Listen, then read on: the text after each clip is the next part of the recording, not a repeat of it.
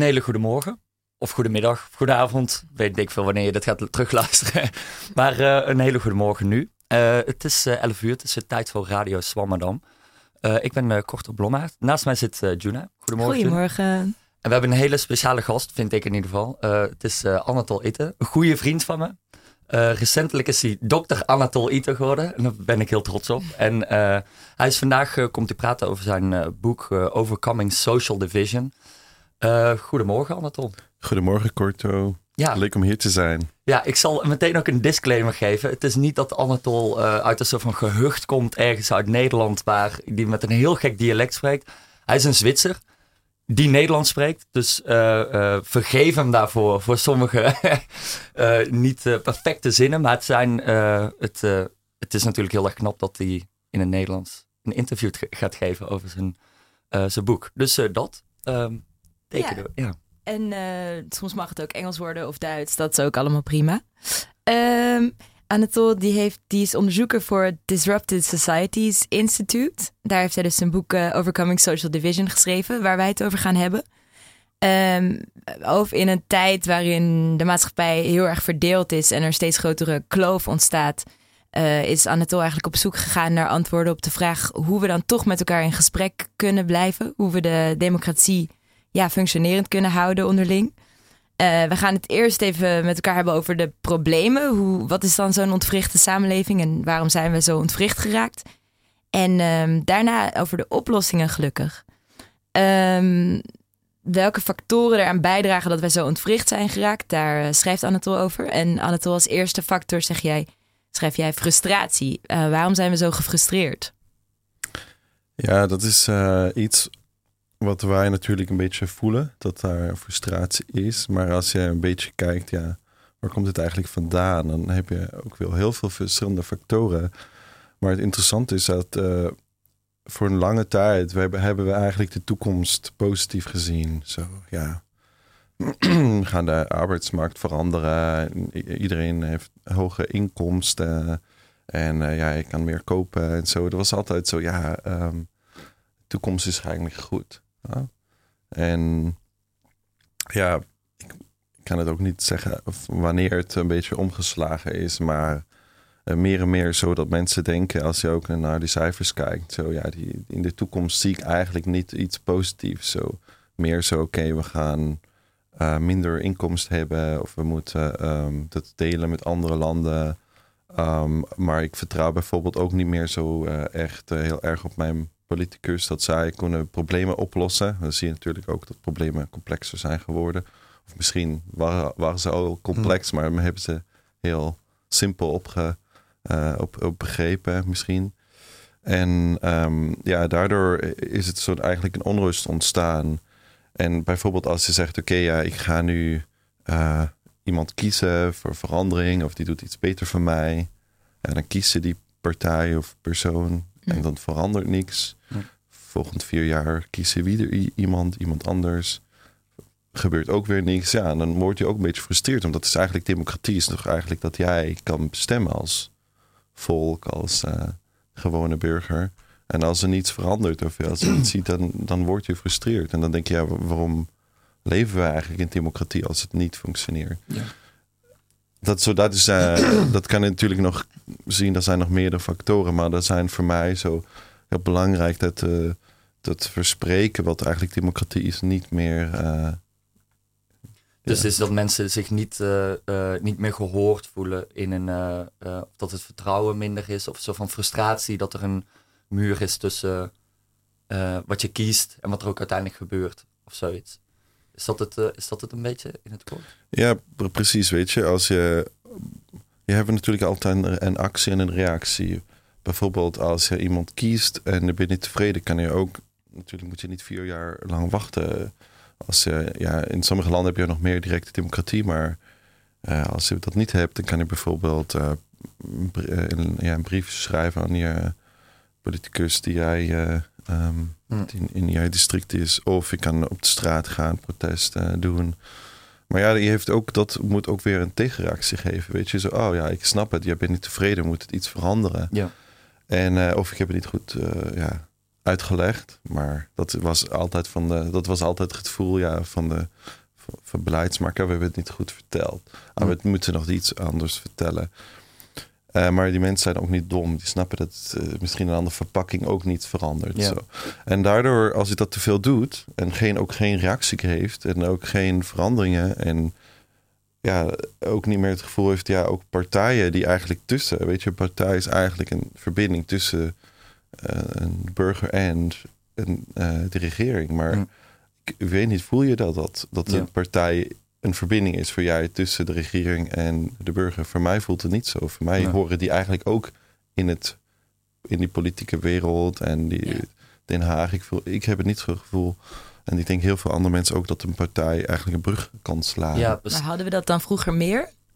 Dat gevoel? Ja, dat is eh, een goede vraag. Ik, eh, ik ben niet helemaal zeker, maar ik denk dat eh, heel veel meer. eh, omdat het niet zo snel ging, ook met beslissingen. Weet je, Eh, als eh, ja, nu moet je beslissingen doen voor de beurs in Japan opgaat. Oh ja. Of eh, ja, politicus hadden ook nog een beetje meer ehm, misschien opdrachten in het lokale Ja. leven. En daardoor heb je hem of haar misschien ook vaker ontmoet. Zo. En dan kan hij ook over praten en zeggen: Ja, maar ik vond het eigenlijk niet zo leuk. Maar nu, als die politicus verder en verder en alleen in Den Haag of in Brussel of in Straatsburg of ja, en natuurlijk ook weer eh, ja, elke dag er, ergens anders zijn. Dan heb je ook niet zoveel tijd eh, om te zeggen: ja, oké, ik praat nu met eh, iemand van mij en die mij gekozen heeft en dat niet zo goed vindt. En daar heb je natuurlijk meer en meer medewerkers die dat doen, ook over Facebook en zo. Ja. Maar je praat dan eigenlijk niet direct met een politicus, je praat dan met een medewerker. En Ja. dat is natuurlijk ook weer iets, ja, dat is niet au- authentiek voor mij. Nee, precies. Want, want eh, ook in je boek schrijf je eigenlijk dat er dus eh, voor die disrupted society, of in ieder geval dat woord dat valt, ehm, de- hè, dat zit natuurlijk ook in de, eh, in- de denktank waar je nu ook in zit, zijn er eigenlijk die vijf factoren. Dus zo die frustratie, ja, ik heb het vrij vertaald, hè? Dus frustratie, ontkoppeling, fragmentatie, polarisatie en escalatie. En volgens mij is het bij eh, precies wat je net zegt, dus ook die ontkoppeling, die frustratie van die ontkoppeling, dat het eigenlijk zijn dat inderdaad vijf factoren of vijf, eh, ehm, ja, eh, ja, precies eigenlijk gewoon factoren die, die dus die disrupted society eh, ehm, in, in, in meer of mindere mate dus beïnvloedt of, of extra disrupted maakt. Maar in hoeverre zijn we nu dan een disrupted society en is wat is het eigenlijk? Wat is het? eh, hoe, hoe vertaal je eigenlijk het woord disrupted society naar het Nederlands? Of, eh, hoe, eh, of is dat eigenlijk een hele golf? Ja, de taalkundige ben jij. Maar ehm, waarom heb ik dat woord gekozen? Ehm, dat komt ja oorspronkelijk uit een andere ehm, eh, term of een andere eh, area in de maatschappij. Ehm, maar disruption ook voor de techniek en voor de markten, dat was echt populair nu voor de laatste tien jaar. Alles moet disrupten, alles moet iets veranderen. En eh, natuurlijk ook, dat zijn van start-ups gekomen of nieuwe technologie. Dat is ook, eh, dat is ook geen kritiek, maar een punt. Maar bijvoorbeeld ook ehm, die krachten van eh, de migratie is ook een heel grote druk. Omdat je zegt, ja, we kunnen natuurlijk onze grenzen sluiten. Maar wat doen we dan? Nu hebben we Hm. misschien een miljoen. Maar wat doen we dan als 30 miljoen in onze landen willen? Ja, dat is ook een eh, grote disruptie. Dan, dan verandert iets heel erg. En je weet niet wat er eigenlijk daarnaast komt. En eh, ja, met, met ook eh, als het continu een beetje disrupted wordt, een maatschappij, dan zijn dingen die je bijvoorbeeld, ja, ook zo als je zegt, een democratisch proces moet dit en dit uitvoeren. En eh, ja, je ziet, het doet het eigenlijk niet meer. Dan is het ook eigenlijk een beetje gebroken of disrupted. Of, eh, Mm. En als je meerdere, meerdere van die factoren heeft, dan. eh, of ook hoe ja, ook meer en meer autoriteiten, autoriteiten krachten ook daar zijn. Dat zijn we ook niet gewend. Omdat wij alleen dachten, ja, die democratie wordt steeds beter en steeds ehm, met een grotere weerkracht. En nu zijn we ook, de democratie is ook kwetsbaar en samenleving is ook kwetsbaar. We hebben altijd gedacht, dat is niet het probleem van ons. Het is een probleem misschien Hmm. in landen zoals eh, in Europa, misschien in de Balkan of eh Bosnië of Ja. eh, nog verder weg natuurlijk. Maar we hebben nooit naar onze landen gekeken te zien, oké, wat als er heel veel heel snel verandert, Dan heb je heel veel mensen voor dat, die, die roepen dan stop. Ja, ik Ja. kom niet meer. Ja. En anderen die profiteren natuurlijk. Die willen nog meer verandering. Omdat zij natuurlijk dan opeens die zijn die de markt of eh, een maatschappij kunnen bepalen. En, en, en een kleine eh, onderneming ehm, die iets, een nieuwe technologie, die is ineens in een paar jaar de dominante player. Ja. En dat zien natuurlijk bijvoorbeeld nieuwe partijen ook. Oh, ja, misschien komen we daar ook in. En dat is ook een niche. En op één moment zijn wij die grootste partij. En dan kunnen we bestemmen hoe we samenleven. En dat is natuurlijk ook eh, aantrekkelijk eh, daar ook een beetje te disrupten. En te kijken, ja, we doen het eh, anders. En het kan ook positief zijn, maar het Mhm. kan ook negatief zijn. Je weet het niet. Ja. Dus voor sommige mensen, voor sommige partijen is het, komt het ook goed uit om te disrupten. Ja. Zeg, ik wil dan graag iets vragen over eh, de factor fragmentatie, om daarop verder te gaan. Mhm. Want ik keek een lezing van je hier in Pakhuis de Zwijger. Ehm, en daarin werd eigenlijk duidelijk dat we ook steeds meer gefragmenteerd zijn en steeds meer in onze eigen bubbels blijven zitten. En dat bijvoorbeeld zelfs in Amsterdam, ja, wat iemand eh, in het ene gebied van Amsterdam stemt en het andere gebied verandert al, is al zo verschillend. Eh, en is ook al zoveel veranderd in de afgelopen jaren. Ehm, waarom, waarom zijn we zo gefragmenteerd en, en waarom is het nu is het nu makkelijker dan vroeger om in je eigen bubbel, in je eigen, ja, in je eigen echokamer, zeg maar, te blijven zitten. Ja, dat is ook eigenlijk een best wel complexe procedure. Omdat natuurlijk als je bijvoorbeeld verhuist, heeft het heel veel verschillende redenen. Het is niet alleen dat je zegt, oh, ik, eh, mijn buurman, ik hou niet meer van hem. Hij is een stomme. ik ga eh, verhuizen. Ehm, natuurlijk heeft het heel veel te doen om met je baan of waar je ja, opdrachten krijgt. Ehm, of met de liefde of eh, ja, armoede ook. Ehm, zo dus is altijd heel veel, maatschappij is altijd eigenlijk in beweging. Ook als mobiliteit toeneemt, eh, betere verbindingen. Maar ook als je ja, ehm, het nodig is eh, om naar, naar ergens anders naartoe te gaan. En dan kijk je zo'n beetje, oké, wat ook hoe duur is het daar bijvoorbeeld? Waar kan ik wonen? Ehm, maar het interessante is eigenlijk dat eh, toch het... eh, dan mensen die meer progressief of liberaal zijn, dat die toch altijd ook vroeger het mooier vonden in het centrum van het dorp bijvoorbeeld te wonen. En niet eh, buiten. En die mensen kiezen dan ook als ze bijvoorbeeld in een stad verhuizen, waar al ook een beetje meer progressieve mensen wonen, ook weer een beetje daar waar het eh, dichter is. En bijvoorbeeld eh, mensen die een beetje ja, conservatief zijn of een beetje ja, het land mooi vinden, als die bijvoorbeeld in een stad verhuizen, die blijven dan meer zo'n beetje in een suburb of zo. Ja. Dat ja, is natuurlijk niet eh, 100% zo duidelijk, maar dat is zo de gemiddelde waarde. En als je dat over een paar jaren doet, eh, en daardoor heb ik, ik heb nog een eh, heel leuk boek meegenomen, dat is heel belangrijk. Dat heet eh, Uncivil Agreement. Dat is een van de belangrijkste boeken, vind ik, van dit jaar, van Liliana Mason. Zij is onderzoeker in de VS. Eens moet kijken waar. Ehm nou ja, dat was, komen we naar nog.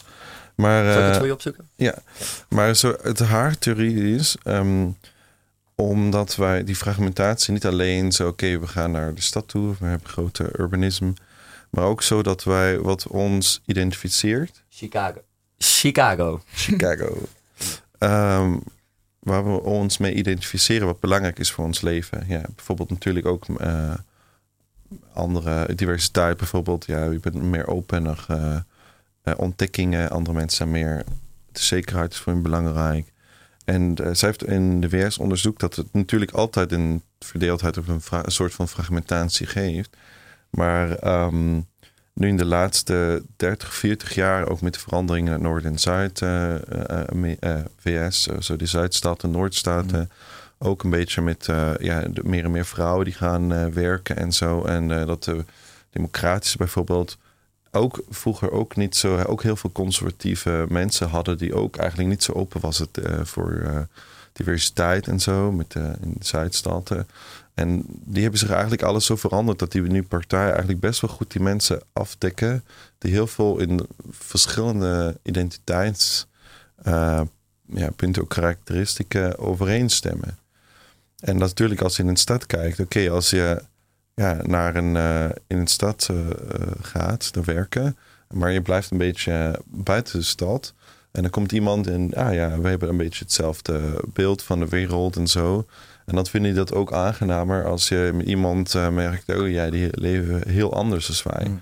En als je dat over echt een uh, ja, paar decennia doet, dan dat heet dan sorting. Hè? Dan uh, kan men in een soort van dan alle die verschillende mensen die we hebben, die een soort met die zo'n soort van bubbels. Ja. Dat is het eigenlijk. En het, dat gevoel wordt dan ook versterkt. En dus denk ja, we hebben natuurlijk, als je heel bewust bent, dan denk je, oké, ja, ik weet dat we bias hebben. Als je niet zo bewust bent, dan zeg je ja, iedereen ziet het een beetje zoals ik, omdat natuurlijk iedereen op mij, eh, die ook in onze omgeving samenleeft, ook diezelfde problemen ziet als wij. En zo versterk je eigenlijk je eigen um, perceptie. En dat, dat leidt dan ook, ook weer uh, grotere polarisatie. En misschien nog afsluiten, uh, in Zwitserland, waar ik opgegroeid ben, hadden we ook hebben we heel veel directe democraat, heel veel afstemmingen, omdat we vier keer per jaar over uh, ja, kleinere en grotere beleid uh, afstemmen. Zo referenda hebben en uh, initiatieven. En dat is een uh, bekende term, dat heet Rösti-graben. dat Rösti is een bekend... Um, ja, wat bijgerecht. bijgerecht ja, aardappelkoekjes. En um, dat is een beetje, dat zeggen dat, dat dat gaat eigenlijk door Zwitserland bij sommige onderwerpen. Bijvoorbeeld heel veel wat progressief is. Of uh, ja, um, was afstemming of zouden we ook uh, uh, naar de Europese Unie gaan. Of ook naar andere beetje zo grotere um, internationale organisaties. Of zullen we meer open zijn voor migratie en zo.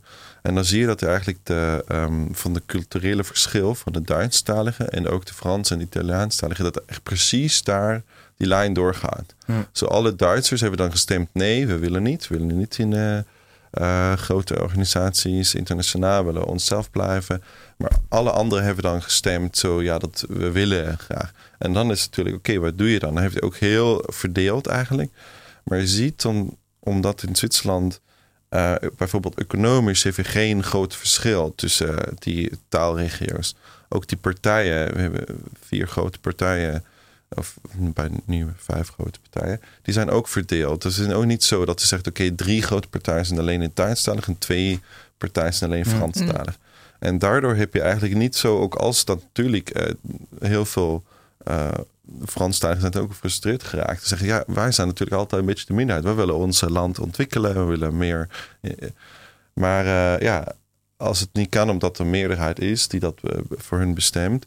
Maar natuurlijk, als je dan andere factoren heeft die dat ook, als er bijvoorbeeld alle Franstaligen ook uh, armer zijn en daar ook twee partijen, misschien zijn die ook zeggen, ja, we willen anders zijn als die Duitsstaligen. Dat zie je een beetje zo die ontwikkeling in België. Dan, ja, dan, Ja. Heb je die, dan is die, die lijn die tussen die groep is sterker en sterker. Ontwrichtender. Ja, onwrichtender. En Ja. dat is het uh, wat, wat zij ook ziet, dat het uh, door die fragmentatie of die sorting kan het dit soort van uh, ja, lijnen versterken en die Ja. ontwrichting versterken. En dat dit is ook iets wat we, wat we zien in de. Ja. Maar je hebt het nu over één uh, rustie-kloof. Maar is het vaak echt één kloof die een samenleving in tweeën snijdt? Zijn het vaak echt twee kampen? Of veel meer kampen? Want ja, in Nederland heb ik ook wel eens het gevoel dat... dan hebben we het ook altijd over de kloof, zeg maar. één kloof die door het midden loopt. Ja, er zijn natuurlijk meer. Uh, je- wat, wat is, uh, hoe zeg je dat? Uh, die um, conflictlijnen ook Mhm. zo'n beetje. En dat is eigenlijk belangrijk dat die ook gemixt zijn. Dat je zegt, oké, in dit onderwerp ben ik met je eens. In dit onderwerp ben ik je met je niet mee eens. Bijvoorbeeld, wat heel veel zeggen, ja, uh, belangrijk is dat je... Um, dat mensen uh, die, de klimaatveranderingen, dat het daar eigenlijk niet links of rechts, of natuurlijk heb je een paar, maar de grote deel ook voor conservatieve mensen, die conservatief heeft ook te bewaren en het klimaat wil ook bewaren, natuur, milieu willen bewaren, zodat je daar eigenlijk best wel grote gemiddeld ergens vindt dat uh, daar iets uh, mensen daar kunnen common ground vinden. Mm. Maar het probleem wat je nu ook ziet, ook in Frankrijk bijvoorbeeld, maar ook in Duitsland, dat ook hoe het uh, omgegaan wordt, ook, met, ook beleid gemaakt wordt voor energietransitie, voor klimaatverandering, dat natuurlijk daar ook weer uh, meer en meer ja, ook uh, ja, ruzie daarover of argumenten over heeft. Dat het eigenlijk een probleem is. Maar dan zien ook weer sommige partijen ook, dat is ook weer iets wat we er meer in kunnen steken. Ja, precies. Waar, ze, waar zij dan dus ook winst uit kunnen halen uit uit die ontwrichte situatie Ja, dan. En ja. daardoor heb je natuurlijk nu ook een beetje wat je zegt. Ja, de, of je ziet het ook in, eh, in, in, ehm, in Frankrijk dat je die kosten ook meer en meer ook eh, die meer armere mensen moeten betalen voor klimaatverandering.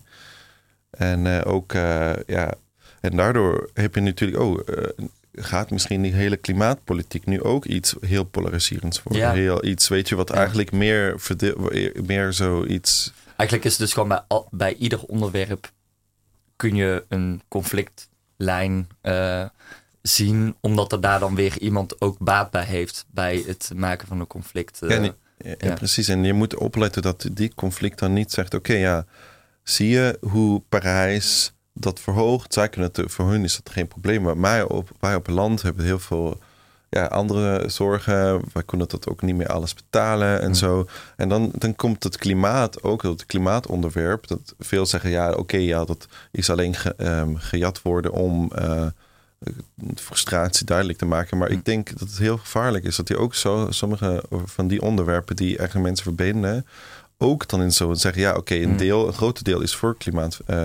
klimaatbeleid en die andere deel niet. Die wil eh, meer inkomsten hebben of die wil, die zegt: ja, dat zijn. Of, ja, of ontkent het probleem. Ja, überhaupt. Ehm, we, ja, we hebben natuurlijk ook nog andere dingen op het programma. Ehm, laten we. eh, het volgende is. Want we gaan. Kijk, het ding is dat we tot nu toe hebben natuurlijk gehad over de ontwrichte samenleving. Heel veel negatieve dingen. Maar, maar, en da- daarom ben je er natuurlijk ook. We gaan het ook hebben over oplossingen en over mogelijke oplossingen. En een soort van een positieve kijk op alle zaken. Dus luisteraars, blijf luisteren. Het, wordt, het blijft niet allemaal eh, disrupted en eh, eh, polariserend. Maar eerst gaan we luisteren naar een stukje van Oh Radiant Dawn van James Macmillan. En dat is ingezongen door het Studentenkoor Amsterdam. Die treden op 21 december op in de Westerkerk om kwart over acht. En online kun je daar kaarten voor kopen als student en voor mensen onder de 30. Dus dat zijn wij net niet meer, hè? Eh, voor 5 euro. Eh, reguliere tickets zijn 10 euro. Aan de en aan de deur zijn ze 2 euro duurder. Maar eerst dus een stukje Oh Radiant Dawn. Ja,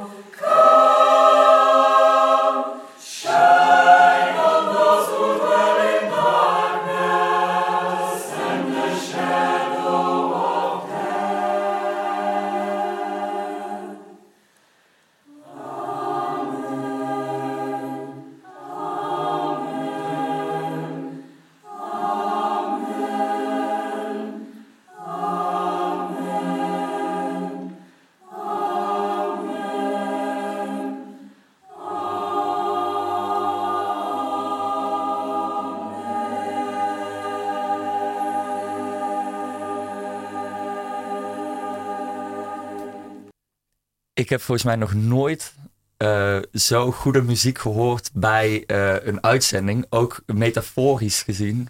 Want uh, het is natuurlijk. Oh het, het, we zijn helemaal weer. we zijn klaar om te luisteren naar onze Messias, Dr. Oh, Radiant Nee, Dawn. nee Uh-oh. dat grapje maakten we natuurlijk net. Maar dat, dat zouden we niet gaan doen. Maar het is natuurlijk. Um, we hebben het eigenlijk de hele tijd gehad over dingen die misgaan. Heel veel, heel veel gehad over uh, kloven die dieper worden. Mensen die, die uh, uh, baat hebben bij conflict. Die mensen tegen elkaar opzetten. En daar dan dus ook hun bestaansrecht eigenlijk aan verlenen. En um, het, wat, wat ik heel interessant vond was natuurlijk alleen al in het voorwoord van het boek. wordt er gezegd, zo van the problem of social division is real het, uh, dat, ik denk dat iedereen dat, dat ook uh, zeker beseft. Maar het is niet another book about dying democracies. Het is what can be done. Dus het is echt een, een uh, ja, om nog meer Engels erin te gooien, een call to action. Een oproep om iets te gaan doen. En um, eigenlijk ben ik sowieso benieuwd zeg maar, hoe je, waar, waarom je zo geïnteresseerd bent in mediation en ook zeg maar, in sociale psychologie. Het is volgens mij ook iets waar je echt een uh, een, een, een, passie, passie voor hebt. Echt het Overcoming Social Division is niet, volgens mij niet alleen maar uh, de titel van het boek, maar ook een soort uh, lijfspreuk. en ik ben eigenlijk benieuwd waar, waar sowieso gewoon om het een beetje te kaderen binnen wie we hier tegenover ons hebben. Welke, ik ga niet weer het Messiaswoord noemen, maar, het, maar meer van waar, waar wat, wat, wat is je fascinatie met mediation? Ja, eerst het is ook belangrijk dat je niet zegt: oké, okay, daar komt iemand die lost uh, dit probleem voor ons op. En dat is eigenlijk ook uh, waarin mediation de kern eigenlijk is. Dus die oplossing, die, die verantwoording voor die oplossing ligt in de, bij de conflictpartijen. En waarom? Dat is eigenlijk heel simpel, omdat die partijen duidelijker weten waar de conflict vandaan komt dan er iemand van buiten. Ook een rechter of zo, die, die leest natuurlijk, die krijgt. Uh, onderzoek presenteert en dan zegt hij: Oké, hij of zij is, heeft de rechten, die andere persoon niet. En, uh, maar ja, dan kan je ook vragen: is dan eigenlijk de conflict opgelost? Nee, is eigenlijk niet. Het gaat nog verder. Hè? Iemand is dan ook, ook frustreerd weer. Zo, ah ja, zie je, hij heeft een betere advocaat, heeft meer geld. Uh, en zo. En mediation gaat eigenlijk daarom dat de mediator de partij natuurlijk ondersteunt, ook goede vragen stelt, ook uh, onderzoek uh, uh, haalt van buiten. En of te zien, oké, hoe kunnen we daar misschien een betere opinie over hebben, waar jullie een conflict hebben. Um, maar het gaat eigenlijk daarom dat die mensen zelf moeten daaraan werken. En, en daardoor kan het ook niet, is het, het heeft een heel andere dynamiek als ja, ook een politieke onderhandeling of een game theory. Wat je zegt, oké, als we coöpereren, en dan wordt het beter. Uh, of als we niet coöpereren. Um, en dat vond ik eigenlijk uh, vroeg al het mooie. En um, dat heeft ook te doen dat ik een beetje lucht had gesnoeperd. Uh, een beetje, ja, ook uh, in de diplomatieke wereld uh, ben geweest. En ik heb het misschien een beetje in de natuur dat ik, ik vond het mooi ook op te groeien in een heel klein dorpje in Zwitserland, waar je, daar heb je alleen één um, gemiddelde waarde van, ja, meestal heel Zwitserland, omdat je niet tien verschillende jaren heeft. Of, um, generaties. Zo, het is Oh, ja. echt zo precies. eh, in onze klas was het echt zo gemixt met eh, goed opgeleide ouders, met eh, boeren, met een klein beetje buitenlanders. En heel, ook heel conservatieve mensen die op het land wonen. Maar ook een beetje zo hippie-achtige mensen en zo. En ja, dat heeft natuurlijk misschien ook met die plek te doen waar ik opgegroeid ben. Maar in de school, dat, als je jong bent, dan, dat, is, voel je, dat zijn gewoon kinderen. Hè? Dat zijn gewoon, iedereen is een beetje gelijk. Het heeft natuurlijk ook andere problemen met kinderen die je dan ook iemand uitsluit. Maar eh, ik wist zo niet dat ik eh, bijvoorbeeld met iemand eh, speel die, die ouders een heel andere partij voor bijvoorbeeld kiezen. Ja. En eh, als je opgroeit, dan zie je dat zo. Oh, eigenlijk eh, hebben we een heel ander gedrag of een perceptie van de wereld. En ik vond het dat al eigenlijk, eh, als ik een beetje, mm, als het alles met Trump en Le Pen en zo gebeurd is en met de AFD in Duitsland, heb ik ook een keer gedacht, ja, dat is eigenlijk eh, iets wat we hebben ook een beetje, hebben we ook een beetje kwijtgeraakt. Dat we die, ehm, ons eigen ehm, die, die, die, die, kwaliteit of die skills hebben. Ook naar iemand te luisteren. En dan iemand zien, oké, waar kom jij vandaan? Waar heb jij voor problemen? En, ehm, en dat doet eigenlijk mediation, weet je. Ook, uh, dat heb ik ook in het laatste deel geschreven. Dat, uh, ook, en daardoor kan je ook um, anerkenning, uh, herkenning, ja, herkenning, herkenning. herkenning faciliteren tussen de groepen. En dat is heel belangrijk als je, ja, als je niet, niet alleen als je een klein conflict hebt, dat heb je misschien niet nodig. Of ja, als je zegt, oké, we zijn een grote, um, een grote corporatie en uh, iemand, een leverancier, heeft ons uh, iets fout gegeven. Dan zeg je, oké, kijk, we kunnen heel snel iets anders in een andere leverancier kijken. Je heeft niet zo heel veel kracht. Kunnen we dat oplossen? Ja, oké, jij moet de fout oplossen. Zo, oké. Maar als je een, een grotere maatschappij heeft, dan ga je niet zeggen, oké, jij burgers jullie, hebben, jullie vinden dat niet leuk wat wij doen, beleid doen en zo. Uh, jullie gaan maar dat lekker eten of je gaat er lekker de fout oplossen. Hm. Zo daardoor moet je natuurlijk een andere aanpak doen als alleen zo een powerplay of een onderhandeling en wie betaalt de boete en zo. En daardoor is eigenlijk mediation voor mij een heel goede systeem, omdat het ook heel veel ook uitprobeerd is. En het is eigenlijk een heel oude. Het komt eigenlijk uit. Er komt uh, verschillende. Uh, ik heb ook een beetje een historische um, explanatie waar dat vandaan komt. En het komt eigenlijk ook dat die samenleving heeft, heeft, eigenlijk altijd een heel groot deel ook maatschappelijke waarde voor de samenleving in, in China, maar ook in uh, Zuid-Korea. dat komt het eigenlijk een beetje vandaan. En ook pas later kwam het dan in de VS dat het daar ook omdat natuurlijk daar um, gerechtsoordelen heel duur zijn. En dan is het natuurlijk ook een beetje. Is mediation een, is mediation ook een, een, goede optie? Misschien eerst te kijken, kunnen we dat misschien anders oplossen? En uh, ze hebben dan gezien dat is eigenlijk best wel succesvolle uh, methode, omdat het eigenlijk sneller gaat, uh, goedkoper is. Um, en ook die mensen later, niet, niet iedereen, maar later een betere relatie hebben met elkaar. En beter ook kennen. En ook misschien zeggen: oké, okay, misschien moet ik anders met die gast omgaan, uh, dan hebben we in de toekomst geen ruzie meer. Of we gaan met de ruzie ook anders omgaan, dat we nu weten, ja, het, er zijn geen vijanden, er zijn misschien andere mensen. Maar, en dat is eigenlijk het leuke.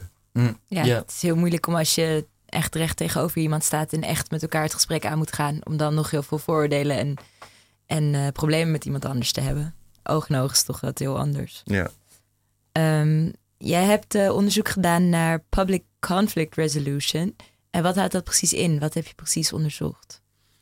Uh, ik heb onderzocht, ik heb um, ehm, 23 cases onderzocht. Um, maar ik heb ook uh, nog meer onderzoek gedaan naar een beetje andere methoden. Maar public conflict resolution, zoals ik, ik, ik noem, is eigenlijk ook mediation. Maar mediation kent niet, niet iedereen. Daardoor heb ik daar conflictoplossing mm. genoemd. Mm. In de publieke sfeer. Dan kan je natuurlijk ook zeggen, oké kan ook politie uh, bedoelen. Maar het gaat eigenlijk om uh, non-violent en alternatieve wegen, wegen om uh, publieke conflicten op te lossen. En dat waren zo cases zoals ja, een gebouw of een nieuwbouw van een vluchtelingsheim of vluchtelingscentrum. ja, een asielzoekerscentrum. Asielzoekerscentrum in Duitsland. Of um, een herrichting of ja, meerdere herrichtingen voor een binnenstad. Of, en daar heel veel ruzie dat tussen de aanwoners, maar ook bedrijven. En iedereen wil het anders. Mm.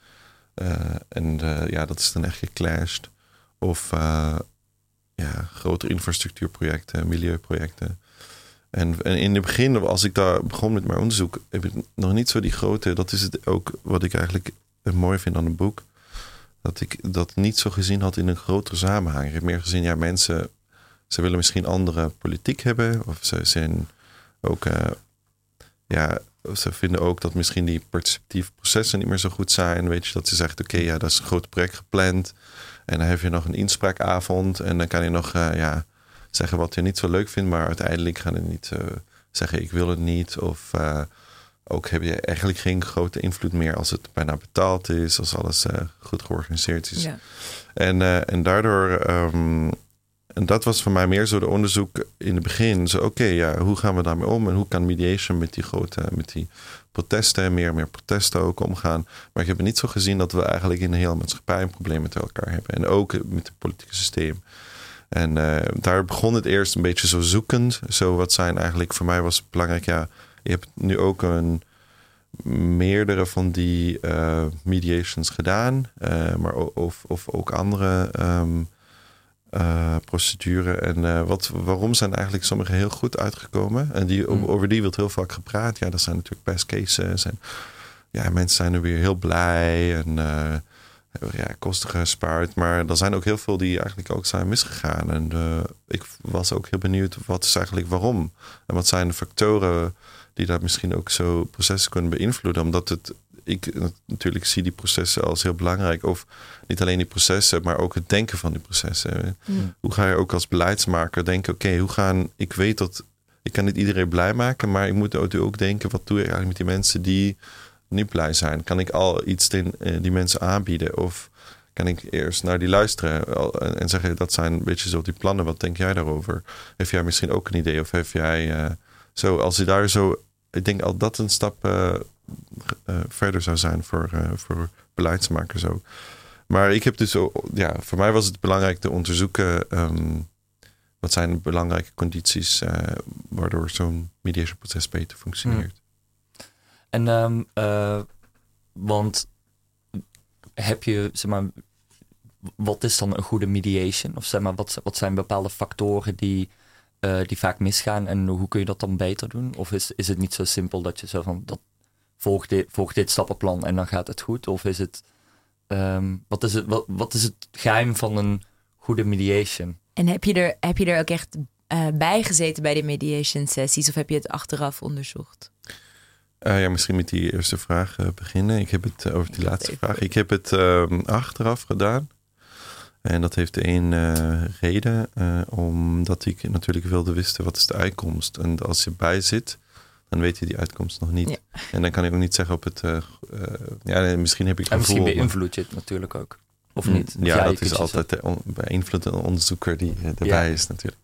Ja. maar, um, ik, maar ik vind het eigenlijk best wel. ik was ook. Um, ik heb ook een mediation training gedaan. En daar hebben we ook zelf uh, uh, ja, dat ook uh, in, in, in roleplays gedaan. En ik was dan ook bij nog. ik heb dan ook nog een paar kleinere conflicten in teams heb ik een beetje gemedieerd zelf. Hmm. En daardoor zie je ook een beetje die, die dynamiek. Maar van die grote maatschappelijke conflicten, die heb ik daarnaast onderzocht. En ook daarnaast mensen geïnterviewd die daarbij was. Ook de mediators, maar ook betrokkenen partijen. En um, ja, kort je vraag naar wat is eigenlijk de perfecte weg.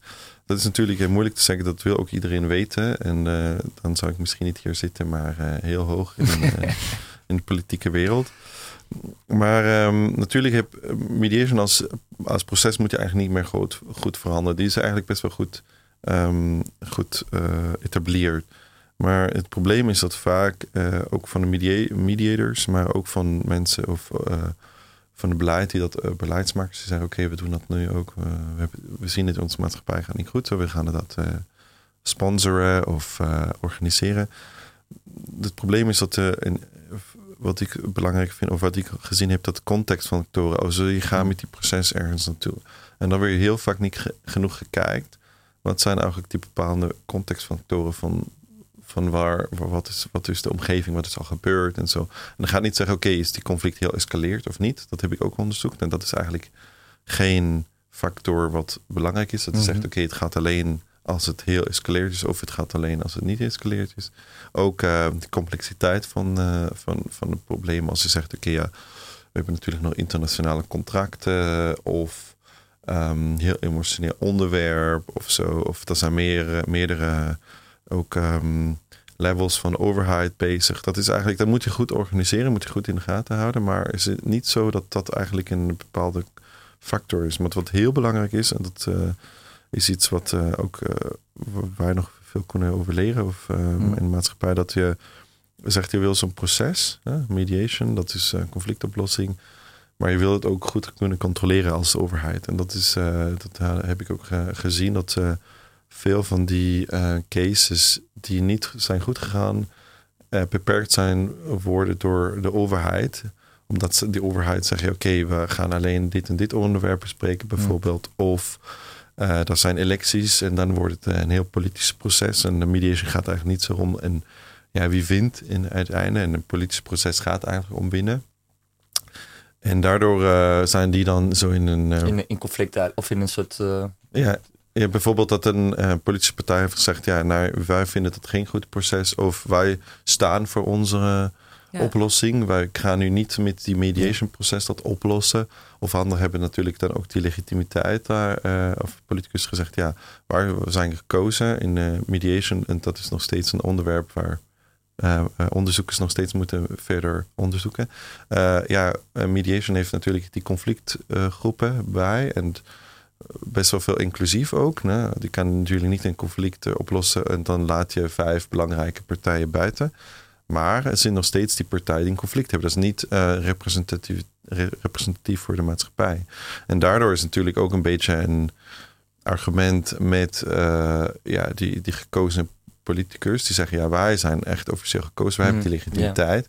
En dat moet je eigenlijk goed koppelen. En heel veel doen het niet. Of dat, dat gaan het zo'n beetje, ja als een iemand van politicus, bijvoorbeeld een, een van de cases, er was ook een partij die heeft ja, een heel lokaal probleem met een uh, herrichting ook van een straat. En die heeft gezegd, onze, we zijn gekozen, linkerpartij, we willen die straat zonder auto's hebben.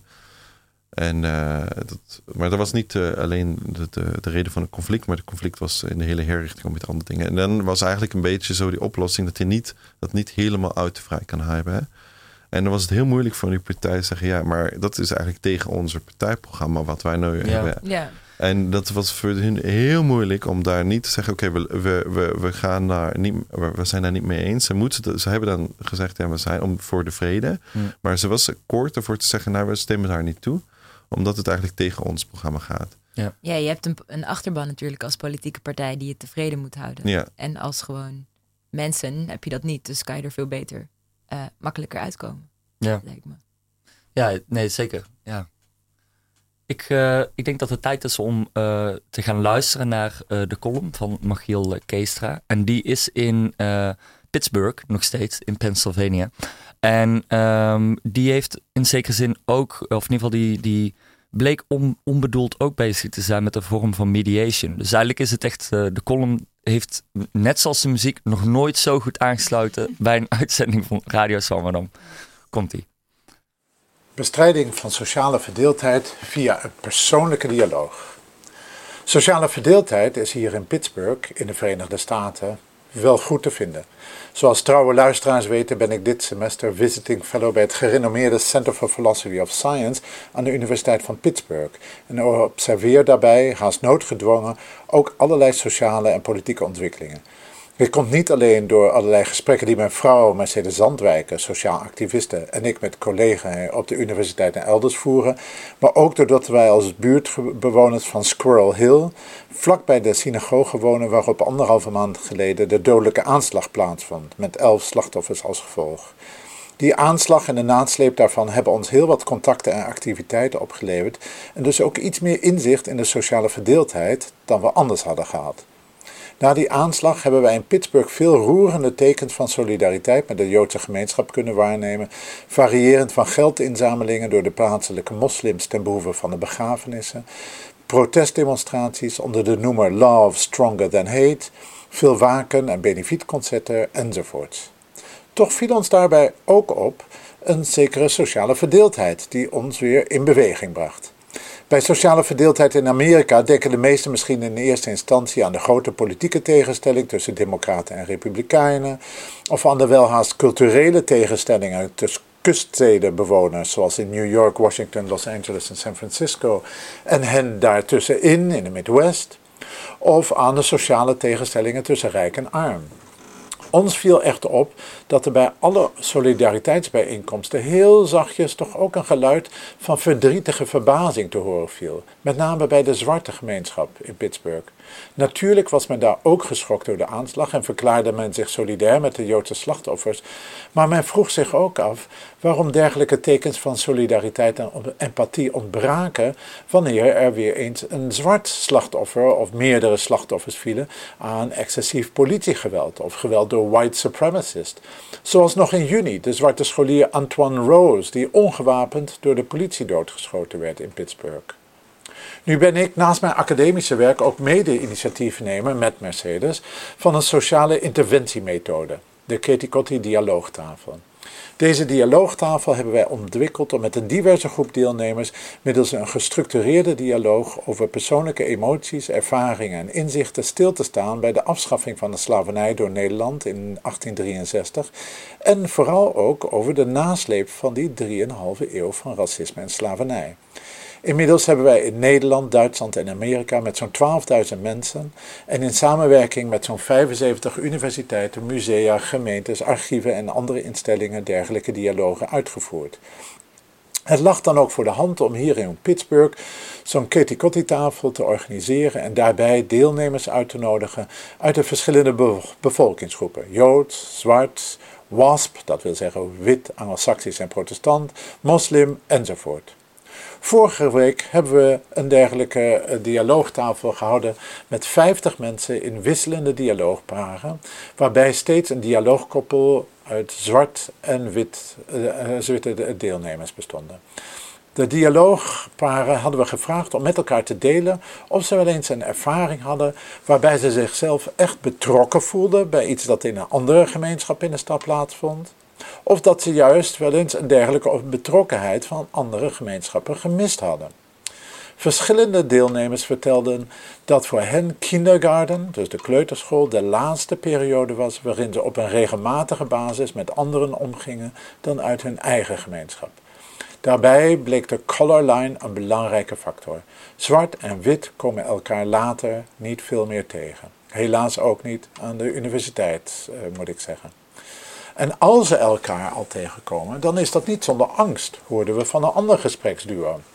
Deze Egyptische student was in gesprek met een vrouwelijke arts en zij kwamen erachter dat zij allebei, maar om verschillende redenen, last hadden van angst voor elkaar in de publieke ruimte.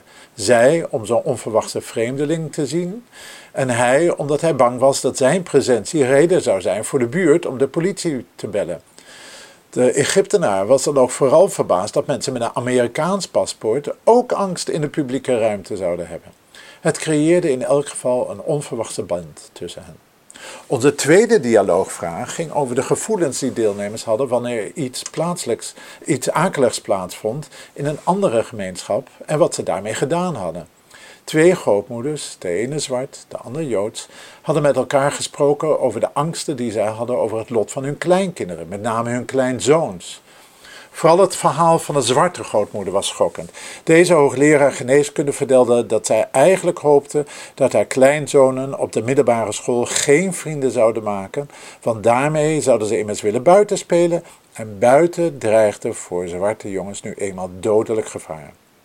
Juist door zijn inkijkje in iemands persoonlijke leven realiseer je je opeens hoe verschillend het leven eruit kan zien als je zwart bent in plaats van wit of arm in plaats van rijk.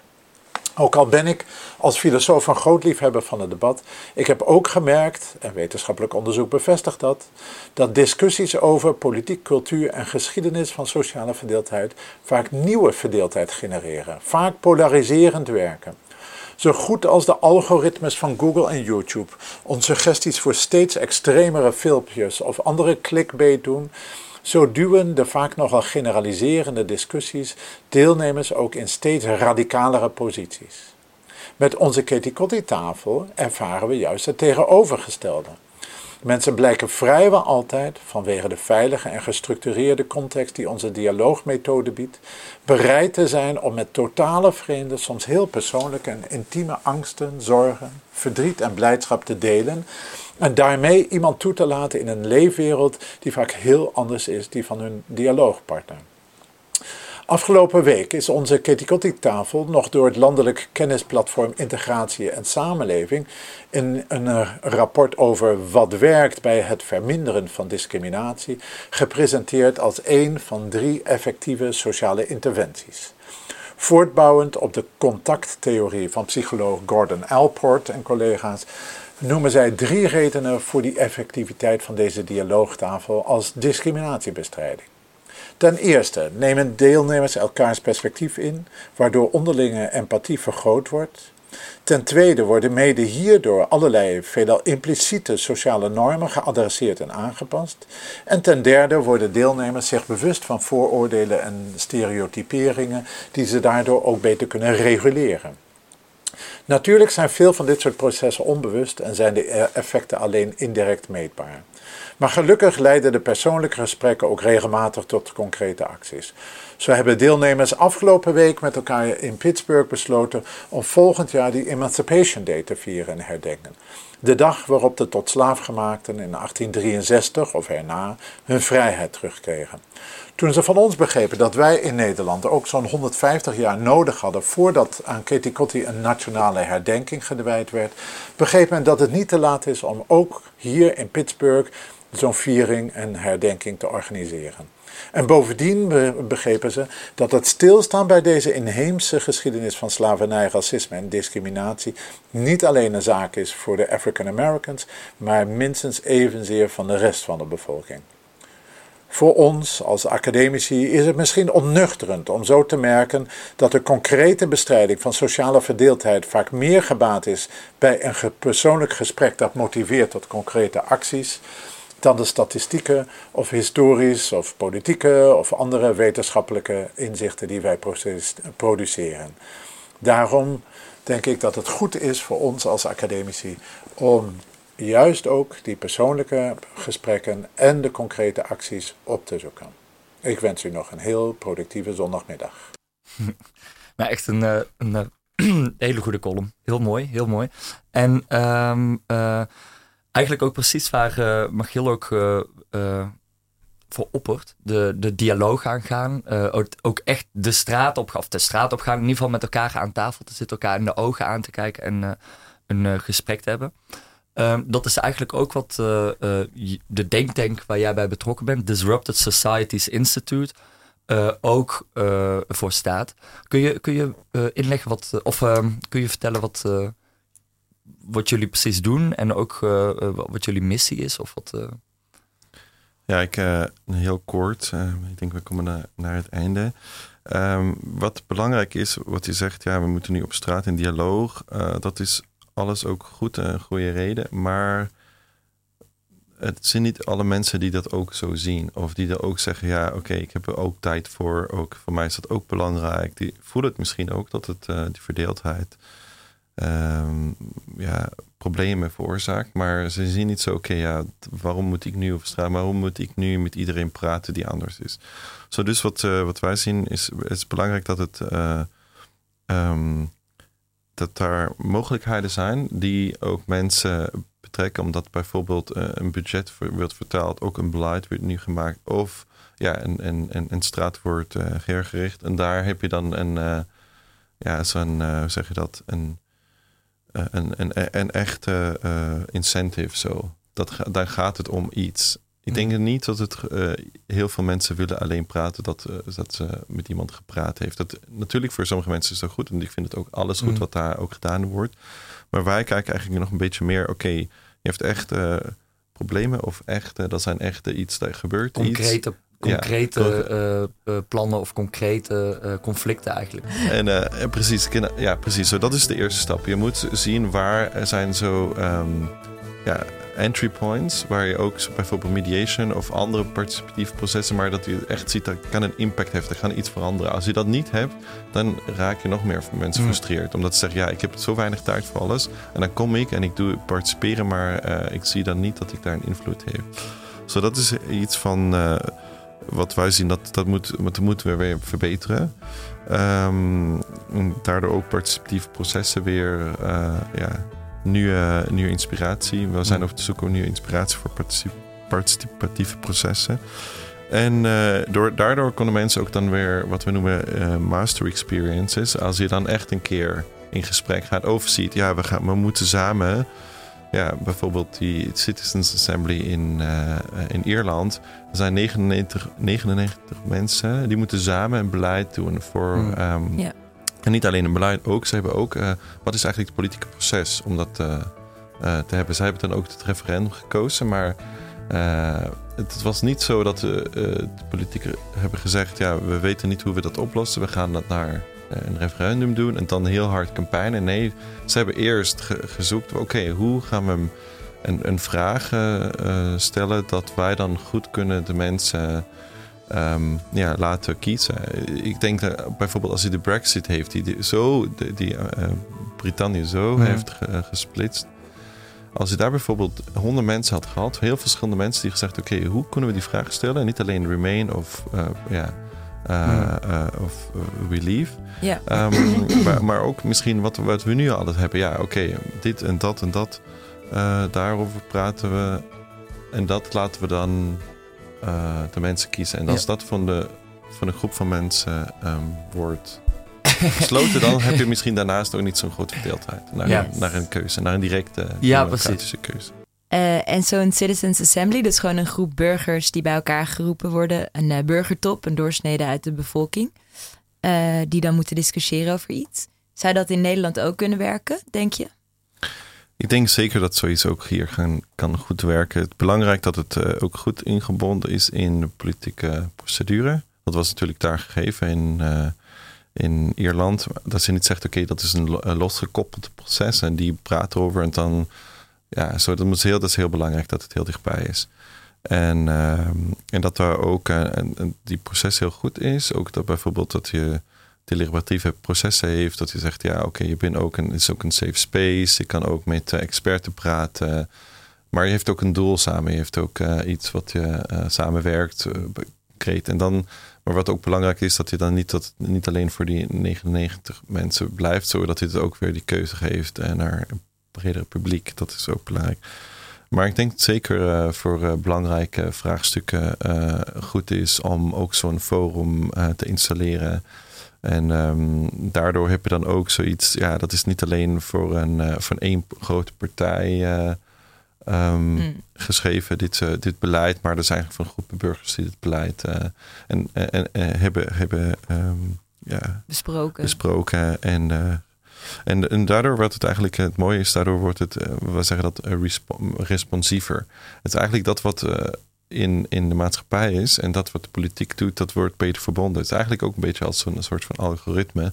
Weet je, dat je, je, wil, je heeft heel veel informatie nodig van die persoon die iets zoekt. En dan kan je die persoon ook het uh, juiste aanbieden. En dat is natuurlijk ook zo. Het is een beetje moeilijker. als niet één tot één, één tot één. Ik wil één product of zo. We hebben in de maatschappij heel veel verschillende mensen met heel veel verschillende um, percepties. Maar dan door zo'n citizen ben je eigenlijk, dat is zo'n soort van algoritme daar. Die brengen al die informatie. Zij zeggen, ja, mijn buurman vindt dat niet goed. Of die zegt, ja, maar met dit en dit probleem moeten we ook niet vergeten. En dat is een beetje, dat duurt misschien een beetje langer, maar daardoor gaan je dan iets eh, eh, met de politiek samen aanbieden, waar je veel dichterbij bent met de politieke opinie en het, gevoel en ook de, de wensen van mensen. En, en daardoor wordt ook weer het vertrouwen uh, in politiek dan groter. Mm. En ziet, ja, dat is eigenlijk een verandering. Uh, ook nuanceerdere politiek. Uh. Maar dat klinkt eigenlijk als gewoon de, dat je bijna zou kunnen zeggen als de ultieme politicus of de beste politicus zou een goede mediator zijn. Iemand die precies weet wat, wat speelt tussen mensen en goed naar mensen luistert, mensen in gesprek brengt. Daar kijkt naar wat, wat een soort van goede oplossing zou kunnen zijn, waar iedereen blij mee is, of in ieder geval de, de, de minst slechte oplossing misschien. En daar dan het, uiteindelijk ook beleid van maakt. Is, dat er, um, is, is het dan ook niet misschien dat de ideale uh, samenleving geen mediators nog politici misschien zelfs nodig heeft of zo? Of is dat overdreven? Dat, uh, nee, maar zeg maar geen mediators in ieder geval. Dat kan me wel voorstellen. Dat natuurlijk bij, door slechte politici heb je mediators nodig, toch? Of... Ja, misschien zeker. Dat, uh, ik denk dat dat kan ik ook ondersteunen. Maar aan de andere kant heeft politici ook uh, ja, om, om gekozen worden. En um, ja, er moet natuurlijk ook één goede uh, een goed programma hebben. Je moet heel ook verliefd zijn een beetje in jezelf. Uh, omdat je moet heel zoveel praten en zoveel uh, ja, visies geven. Dat kan misschien mediators zo misschien een beetje te nuanceerd in zo'n moment. En, en politicus waren natuurlijk altijd uh, representatie. en van verschillende groepen dat ze zegt: oké, als we alle groepen in het parlement heeft, dan is het ook weer ben je ook representatief. Hè? Maar nu is het, uh, ik denk niet, meer dat het zo goed toepast. Dat het alle, ja, die politicus dat zo goed kan representeren wat er eigenlijk uh, voor het gevoel is. Hè? Een partij heeft links of rechts of progressief liberaal of ja, of één, één, één, uh, één onderwerppartij heb je ook meer en meer. Maar het probleem is natuurlijk dat het zo snel weer verandert. Een mm. partij kan natuurlijk niet zo snel veranderen. En politicus is ook gekozen met één misschien programma. En hij wil dat programma uitvoeren omdat hij wil ook uh, succesvol zijn. Daardoor denk ik dat het toch twee heel, uh, heel verschillende mensen zijn. Een mediator en een politicus. En die te mergen zie ik niet dat het zo snel gaat. Maar uh, nee, dus zou mooi zijn als het... Uh... Eerder gewoon een soort van derde kamer van burgers die ja, ook inspraak krijgt. Ja.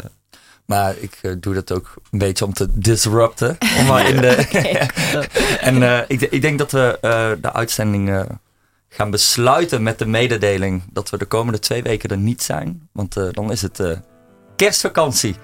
En uh, heel veel dank aan Emma, die heeft de techniek gedaan vandaag. Uh, uiteraard veel dank aan, uh, aan Juna, de co-presentator. En nog veel meer dank aan, aan Anatol. Super fijn dat je er was. En um, ja, bedankt voor het luisteren. En je kunt alles terugluisteren op Soundcloud, Spotify. Volg ons op Facebook, like, uh, doe de, deel alles. Uh, en uh, check vooral ook gewoon even nog het Disrupted Society Institute van Anatol. Of voer eens een gesprek met een heel erg andersdenkende, zomaar probeer het eens. Ja, wie weet. Zou ik aanraden. Toch? Ja.